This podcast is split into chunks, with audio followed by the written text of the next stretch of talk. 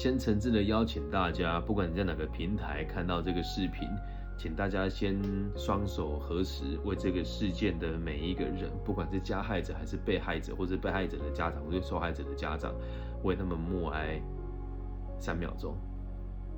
今天的主题其实相当沉重，但大部分的人呢，并不会把它当做一个非常沉重的事件来看。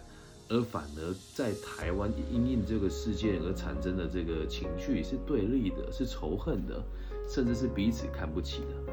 今天要跟大家分享的是令人心疼又令人难过又令人惋惜的新北初中生割喉死亡事件。那在开始之前呢，我必须得跟大家先分享，就是各个传媒讲了哪些话，然后我再跟大家分享我的看法是什么。我现在念的这一段都是新闻媒体的内容哦。据了解，冲突起因是因为一名女学生到伤者的教室去找另外一名女同学。那伤者受伤的这个人看到女同学来他们班上，他就跟那女同学说：“你又不是我们班的”，并把这位女同学赶出教室。而女同学离开之后，又找来另外一名男学生。帮忙，然后跑到教室找这个受害者理论，双方爆发肢体拉扯。来理论的男同学一气之下拿出弹簧刀割伤受害者的颈部，伤者倒地失血过多，当场失去呼吸心跳，目击的同学全部都吓坏了。那对此，新北市教育局副局长。他表示，初步了解是中午下课时间学生偶发的冲突，用美工刀造成的意外伤害，校方立即陪同就医，并且在第一时间完成通报。学生目前正在急救当中。那由那这个教育局已经与学校积极处理，后续的学校将针对事件尽快厘清，并提供学生辅导措施。那这个是新闻。媒体讲的，这有个地方有有一个疑点哦。他说一开始说是弹簧刀，后来他说校方表示是美工刀。我没有移花接木，是台湾的媒体转述的哦。那接下来来看一下我们报道如何报道这名女同女同学。那女同学的部分呢？据说这个林姓女性，就这个女同学唆使别人伤害人，这林姓女同学先前就读另一间学校。这里有一个关有个关键点。因为他不满被同班女同学讥笑长得很丑，于是，在下课之后找来了很多朋友，将这个批评他的女同学带到小巷子里面，逼女同学下跪以及磕头道歉，并且用鸡蛋猛砸，过程中不时嬉笑，并且将霸凌的画面用手机录影之后，在网络曝光，引发热议。那这个影片其实我有看到，但是身为一名教育工作者，我不认为应该要去把这影片找出来分享给大家看，所以窄点跟连结就不付给大家了。那这件事情引发了舆论之后，校方跟新北市教育局介入处理，林女被告妨碍自由、妨碍名誉、伤害等告诉，到现在这个案件都还在审理当中。媒体说他是因为在这间学校待不下去，所以转学。没想到一年不到，到新的学校就发生了这个割颈案件。那警方也证实啊，这个郭男，也就是持刀伤人这位同学，以及林女，就是唆使别人、攻击别人这个林姓少女，情常平常就经经常性的进出公庙，认识许多黑帮分子，不时以帮派的名义惹事斗殴。那对此哦，新北教育局则表示，由于牵涉两校，目前还在确认是否为同一主使者。那因为我们的节目全球都有听众，可能很难理解，为什么在台湾信仰的中心公庙会跟黑帮分子扯上关系？这边我稍微解释一下。我们在学校很多孩子是属于比较边缘的、比较灰暗的，因为学校的老师不能提供提供给这些学生认同感、价值感，跟他们认为。好的资源协助，那像我小时候也在这些地方混过一阵子，因为学校的老师说的话我并不认同啊。那台湾的状况是这样，所有的中辍生或是父母不管辖的学生哦，呃，公庙一开始的出发点也是好的，让精力旺盛的朋友们可以到个地方聚会。那台湾的这个聚会游行很有趣，他们会拿法器，不要怀疑，就是类似刀枪的这个东西。然后让他们上街游行，然后舞刀弄枪的，让人家觉得哎呀，有个宣泄的管道。那久而久之呢，也会有一些有心人士在这个地方发放年轻人喜欢的烟啊、酒啊、槟榔啊，甚至是毒品哦，然后让小朋友觉得这个地方很有趣、很好玩。那往往在这个状况之下，有一些帮派就会把他们的这个招募的管道放到宫庙里面来。所以和台湾的这个状况是这样，跟大家分享一下。那直播现场有人说，正常来说不是不能带弹簧胶去弹簧刀去学校吗？嗯，这一点我必须得跟大家分享。我从小到大读的每一间学校也都不允许我们带武器进去。但像我们这种喜欢打篮球的、踢跆拳道的，在书包里面一定都会放一些防身的东西。那当然名义上是不能带啊，就像说不能带色情漫画啊，不能带火影忍者啊，但我们一样会带去。所以我觉得这个等下后面我都会提，要给学校哪一些建议哦，希望大家有耐心的把它听完了。那这个状况的后续呢，就跟大家分享一下。其实整起事件就很看起来很单纯，起码学校公告出来很单纯嘛。那后续的这个新闻更离奇哦，就有一个有一个媒体报道说，今天在台湾的某论坛附出现一篇贴文，然后附上脸书的对话截图，他说：“哎呦。”当天呢，就是这女同学为了帮哎这个被害者的女友帮他挡刀受伤，然后讲这句话出来之后，大家都觉得哎呀，原来还有另外一名伤者。后来才发现根本没有这件事。而为什么会有这一些高中呃会有这些初中生在网上乱传这些内容呢？原因是因为他们也想透过这个事件来找到一些关注。所以你现在在网络上可以轻易的看到很多人都在评论这件事情，但大部分的人都是为了让别人关注他，所以对话内容也都相当的对立。那这个行凶的这个郭姓少年，以及教唆别人攻击别人这个干妹妹，原本就有霸凌的记录了。两个人就读同一间初中的时候，就曾经伙同五位女同学、五位同学去霸凌女同学。啊，那这些事情呢，我觉得我们应该。让这个影片被下架，并且加强辅导，而不是让事件变成这个样子之后，大家才检讨他嘛。那要跟大家讲，我觉得说死人家的人固然有错，而动手的凶手，我有去稍微调查一下，我们就不公开他的 IG 了，就找他的 IG 哦。那 他的自我介绍是用简体字哦。那这边跟大家解释一下，现在台湾很多的不良的青年，不要说不良了，就是他的行为非典型的青少年。都会用简体字来做这个对话跟撰写，那其实原因也很简单，他们觉得很不能接受台湾的一切。那简体字这个东西在台湾并不是太多人使用，他们会觉得这样比较特立独行。所以你看到我们常常讲的有中二病的啦，或者八加九，他们的自我介绍通常都会用简体字，好，然后他就直接写说不用看过得不好，你看短短七个字。嚣张跋扈的表示，我觉得过得不好而已，我也不觉得我有伤害别人。先说，不是批判跟批评，看的是心疼的原因是什么？在下面你还可以看到他的朋友 Po 文发声哦，他说：“你们他妈的是想怎么样？是我兄弟杀人又怎么样？关你什么事？你们不就都很可以，很可以现在出门，还语带威胁。”而这群朋友在这边留言，真的是关心他吗？我倒认为也不是，也是因为这样子，我可以让别人知道。这个杀死人的人跟我有一点关系，你们最好是对我尊重一点。然后还有说，兄弟，我的总财产全部都给你爸，要拿给你，你在里面乖一点。那你觉得是真的吗？然后再来，行安这个词你们应该没听过，等你回来加油，等你哦。这个行安是什么意思？福行平安。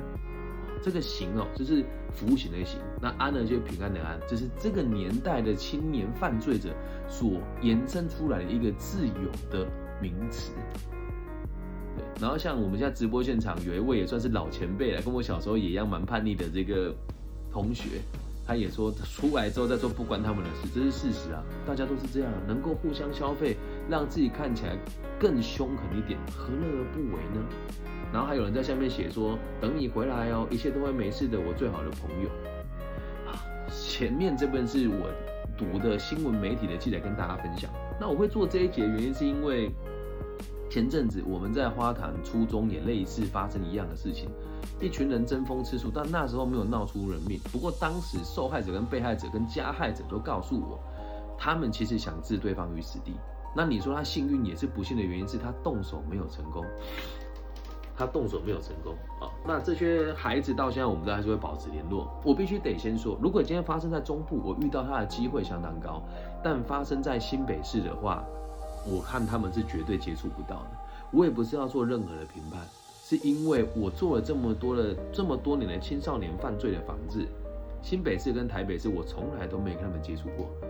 那也有很多孩子会透过中南部地方帮派的小朋友来找我，因为也有很多人他鬼混了一阵子之后，他认为蹲少年监狱不是办法，他认为做这些不合理的勾当、不合法的勾当不是干办法，他们就会自己来中南部找我。那我这边也跟大家分享，如果你也认为你现在在的圈子很混乱，你想摆脱这一切的话，或许可以跟我联系看看。但还是那一句话，我只是一个平民老百姓，跟大家讲我的立场而已。那常年做辅导，还有小时候自己也也叛逆过。我让大家知道一件事情哦，会打架的人都知道，美工刀不可能有这样子的杀伤力。你真的要我来评断这件事情的话，学校真的是粉饰太平。学校的说法是因为戏故而产生意外，这根本就不是意外，这是蓄意杀人，这是谋杀。你们知不知道，如果真的要捅人家，捅到剑骨，或是捅到肺部里面，这要经过多少经验？有可能一刀下去你会卡到肋骨。你说他运气好，或者是他预谋许久都好，也有可能是没有人训练他，所以他不知道这样子会杀死人。但是这不是偶发事件，他就算无知，这也是杀人。那有人说，正常来说不是应该要有教官站岗，或是搜索学生有没有带违禁品吗？你说的也对，但如果你每天去搜索他，这也不符合比例原则啊。况且现在在第一线的教学的状况已经够混乱了，而且如果你这么做，一定又有学生写信给教育部说他侵犯我的隐私，能理解吗？所以这个很多事情可以谈，但我们今天时间很有限了，就跟大家分享一下。你看，就像我们这个也算是坏孩孩孩子的典范嘛。这样说你应该不会生气吧？我们在这个日月潭认识的小朋的的新同学，你也算是各中好手。我小时候也很叛逆，可这都是事实啊。以前我们被收的时候会说哦机车了，又被收到。现在的孩子会是写信去教育部说这个是他的隐私。好，所以反正不管你怎么防，都会有人有人做这件事情嘛。所以这不是偶发事件哦。你真的要我讲的话，这已经变成是常态了，只是没有之前没有出这么严重的事情而已啊。那这更可怕的是什么？你知道吗？伤害别人的人，他并不是地痞流氓、黑社会。他们只是一般的学生，只是被公庙收留或者是吸收，不管你怎么说都好。虽然他们的行为举止有些问题跟状况，但是不得不否认，公庙这个地方真的给他归属感。所以我们从来都不讨论要给公庙什么样子的辅导。那这里我也不是要帮这个我们的中部的正南宫说话，人家就真的有一间孤儿院。姑且不论以前你对他的评断是什么，但起码人家知道什么叫正道啊。总之哦，现在我们所谓的这个社会人跟这种在知识的年轻族群越来越年轻化，我们该怎么应应？如果你仔细去观察十五年前的台湾，我们这些持刀啦、砍人呐，都大概是二十七八九岁的小伙子，现在动手的都是十五六七岁的孩子啊。那以下跟大家分享几个我认为该应应的方法。你如果觉得很无聊，那就跳过，因为真的会比较专业一些些。虽然我做的是自媒体，但我希望让大家知道，在官方单位里面也是有像我们这一种有能力并且想做事的人。所以，如果你也觉得这一集很有道理的话，请大家帮我把这一集分享出去，也欢迎大家在下面实名制批评，好吗？我再提醒一次，实名制。如果你没有用你的本名跟我互动，我不会太认真回答你的问题了。来，先讨论第一个。新北市的教育局哦，您我们应该要落实校园霸凌的宣导，不能再请没有真实经历的老师来跟学生们辅导说啊，这个霸凌怎么样啊？哦，或者是呃，应该要让我们去找在工作上、生活上有能力捍卫他人或自己的平民素人，来跟学生分享真实的生命经验，或者是真的被霸凌过以后还可以好好活着的教育者跟朋友。又或者是曾经霸凌过别人，现在很后悔的人，要用这个角度去做反霸凌宣导。不然以前做那个反霸凌宣导，我们都想霸凌那个讲的老师啊，这是我小时候的真心话哦。那这时候还有一点，要降低同学使用抖音的这个状况，因为使用抖音会让孩子的前额叶成长的速度更慢，甚至萎缩，而且抖音上面会有很多不良示范的互相学习。但是很遗憾的事情是，现在在全台湾，包括我女儿所念的小学，竟然有老师会叫孩子在让孩子在学校跳科目三。我觉得这都是我们应该去管制的事情了，因为你越看那个东西，就越恶性的模仿哦。然后呢，这时候还要落实我们回报回报真实的状况给曾经服刑过。或者不能讲服刑啊，给曾经被保护管束过，或者是家庭有这个社工介入的一些状况，回报给社会局或者是劳工局啊？为什么跟劳工局有关系哦？因为你要知道，如果需要帮助的话，社会局会有。社工协助给你资源。那如果你是家里经济状况有问题，那孩子的爸妈很认真上班，希望孩子可以更更早独立，这时候劳工局可以介入，告诉他你在认真读书三年之后，我们可以给你哪一些工作，而且重点是还要能够让他知道做这份工作以后的发展是什么。那针对这个特殊的族群，应该要有更强烈的辅导与追踪。最后这句话讲得很重，可是这只是目前这个体制最值得我们反思的地方，不是毕业了就算了，转学了就算了，懂吗？很多孩子都是这样，他一转学校说，哎呀，终于把这温成送走了，或者是他一毕业，哎，终于把这个温成送走了，而后续的老师去承接的时候，他就会认为这个跟前一个老师没什么太大的关系，所以在承接的过程当中，教育局应该来落实这件事情。那本来我写讲纲的时候没有写到这个，我也希望大家可以知道。如果愿意的话，我希望大家可以让每个地方有一个辅导科的长官，或者是不管哪一科的长官哦，我们去抽查学校老师职能研习的内容在上什么，还有学校的这个周会的真实状况是什么。我相信，如果你读过这些学制，或者是你真的在，就是有小朋友现在就读，都很认同我说的话，这是针对教育局的部分哦。接下来要讲的是矫正署，矫正署你也可以说是所谓的监狱，反正就是泛指一切受刑人的这个收容跟矫正的单位。那这边就是以矫正署跟少年监狱，我们所谓的这个呃特殊城镇中学，就是你被判刑的孩子会去的少年监狱，现在统一都叫做中学哦。给矫正署的建议是，我们的社区的社工应该更落实个案的访谈，与所谓的以前我们讲的少年队，就刑事组少年刑事局少年组的，就是现在我们讲说叫少年辅导委员会，就是刑事局负责少年犯罪案件的这一群长官落实对接，并且强化矫正高中的现况。什么矫正高中呢？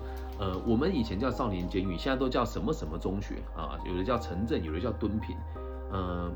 希望我们可以让他们变成是真的去学习，而不是变成帮派养成班，并且尽速的把少年监狱的主管单位确定下来。就我所知，现在还不知道，未来还不知道是属于矫正署还是属于我们的教育局处。那结合技职体系与就业辅导，尽快让孩子有正确的价值观，让他们在里面进修之后就会知道社会长什么样子，我们的技能可以做哪一些工作。你去矫正他，如果没有给他知道正确的生活道路该怎么走，那他们进去就只是增加他们在某些地方的人脉而已。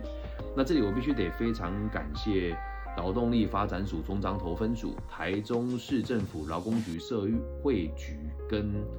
这个，哎，劳工局跟社会局还有教育局哦，我们一直都有在做这件事情。但是很遗憾的是，这么多县市会像我这样子直接帮孩子写履历、找工作、没合到就业单位的辅导老师，可能只有我注意到这件事情。但也希望大家能够理解，这个想法有了之后，可以让更多人知道这个议题该怎么解决。接下来给劳工局的建议哦，应该要设立这个就业辅导的讲座，进入初中跟高中的学校。真实分享就业的案例以及生活现实面的考量，不能再告诉他怎么升学最重要，因为这群不读书、没有办法读书的孩子，你要他升学，等于是要了他爸妈跟要了他的命嘛。那过去大部分人读书是为了升大学，而现在就算你读了大学毕业，连找工作都很难。那提升整体的就业以及这个稳定生活的这些个案稳定生活的意愿，这真的不是只有教育局可以进行的。那这里我们在台中市的这个就业服务处的处长李美丽处长，我们就有一起执行一些专案在学校里面开展，但是还是一样，这么多县市有去做到这一点的很少。那前阵子嘉义就业服务站，我们也有做到一样的内容，可是比例上还是很低。好，那一般来讲，像我们这种老师不大敢去做监狱的演讲，那就算有的人进去也是。反正在里面授课，他也不会外流嘛。那很多人也是看到受训人会怕，然后出来之后就讲得很威风。实际上里面他什么都没有说，也有可能发生。所以也希望大家知道，要看这群人互动，你要找有经历过的，对他们没有畏惧、没有歧视的老师，这真的很困难啊。以上这给几个官方单位的建议。接下来哈，一般民众的我们哦，我必须得讲，虽然把自己顾好才是最重要的，但是哈，如果可以的话。给大家几个简单的建议啊。第一个，如果你要生小孩，请务必想清楚你自己的目标跟未来的规划，还有跟你伴侣之间的稳定关系与否。因为这一次的这个事件，家长不停的强调说我是单亲，那又怎么样？单亲就可以不用教小孩吗？所以这个第一件事情呢，如果你还没生小孩，这点你要考虑。第二件事情。拒绝网络上的垃圾资讯以及不孝的辅导业者，教育是每个人的责任，教育孩子是每个家长的责任。很多家长会说啊，我孩子教不来，好丢给少年监狱。很多人会说啊，我孩子教不来，所以让他去看医生，他有情绪障碍，诊断了之后，他可以拿这个当理由跟借口去做每一个伤害自己跟伤害别人的正当动机。所以不要再去看网络上那些垃圾资讯，也不要让这些我们讲的不孝的辅导业者。哎呀，你这个需要跟我们误谈呢，然后两千两千两千花，没有帮助啊，孩子要自己教，理解吧？那当然，如果你是真的精神状况跟真的管教不来，你必须寻求专家协助，而不是一开始就把问题丢给专家。第三个，如果你不生小孩子，有能力照顾好自己以后，请务必去照顾别人，因为其实这些悲剧在我们周遭每天都在发生，有没有致死跟有没有已碎而已。还有，我们都是凶手，因为如果今天在你的生活环境当中，你能多一点这个细致的观察，或者是我们有提到这个找人去砍人的这个年轻女孩，是因为他在上一间学校被人家笑他很丑，那你说这件事情笑他很丑，这个同学有没有一点责任？他会被骂，一定有原因，有可能他家里弱势，有可能他自己平常嘴巴也不干净。但是如果你去骂这一名同学，老师也不介入，那老师有没有责任？从前一间学校的老师，连你都有责任啊。那你说老师，你说我们都是凶手，会不会太过分？我只是希望让大家知道，我们都可以有所警惕。发生这件事情，我看了是很难过的。那家父常常告诫我，不在其位不谋其政，但我都跟我自己说，如果真的有机会的话，这一集能够让他们听到，我愿意到台北做这件事情。最后，希望逝者安息，更期待加害者可以改过自新。你不要跟我辩辩论，也不要说什么我我这个没有为受害者说话，因为以现在的法律状况，根本不会判他死刑，懂吗？所以希望他改过自新，比什么都还要重要。好，以上就是这集全部的内容。那呃，如果就是大家还想听的话，因为我会录制两集送给。这两位加害者，因为往生者他已经离开了，我们没办法给他什么。那我自己也会念经回向给他。但是这两位加害者，我觉得我会各自做一集给他们。那如果大家有听到的话，可以帮我把这一集分享给周遭的这一群人，或者是有能力影响这这个事情的朋友们。以上就这一集全部的内容。最后也希望大家能够理解，呃，这件事情真的大家如果可以的话，多一点心，我们或许都可以降低很多遗憾发生。那最后想要以最沉重的方式结束这一集，也期待大家可以把这一集分享出去，让大家知道，在台湾还是有像我这么公正、客观、专业分析的自媒体。我们做自媒体从来都不是为了挣钱，你也看到我的东西就是很简单，但是能够让多一个人知道，让多一个人被影响，或许我们就有机会改变一点什么。感谢大家今天的收听。那如果你对于你的教育或是周遭的事情，你有哪一些需要被帮助的，都可以告诉我，我会尽可能的协助你。那大陆地区的朋友，如果呃比较害羞，可以加我的微信，我的微信号是 B 五幺五二零零幺。那其他地区的朋友就搜寻我的名字，就可以找到我的联系方式。感谢大家今天的收听，希望我们节目的存在可以带给这个世界更多安定的可能性。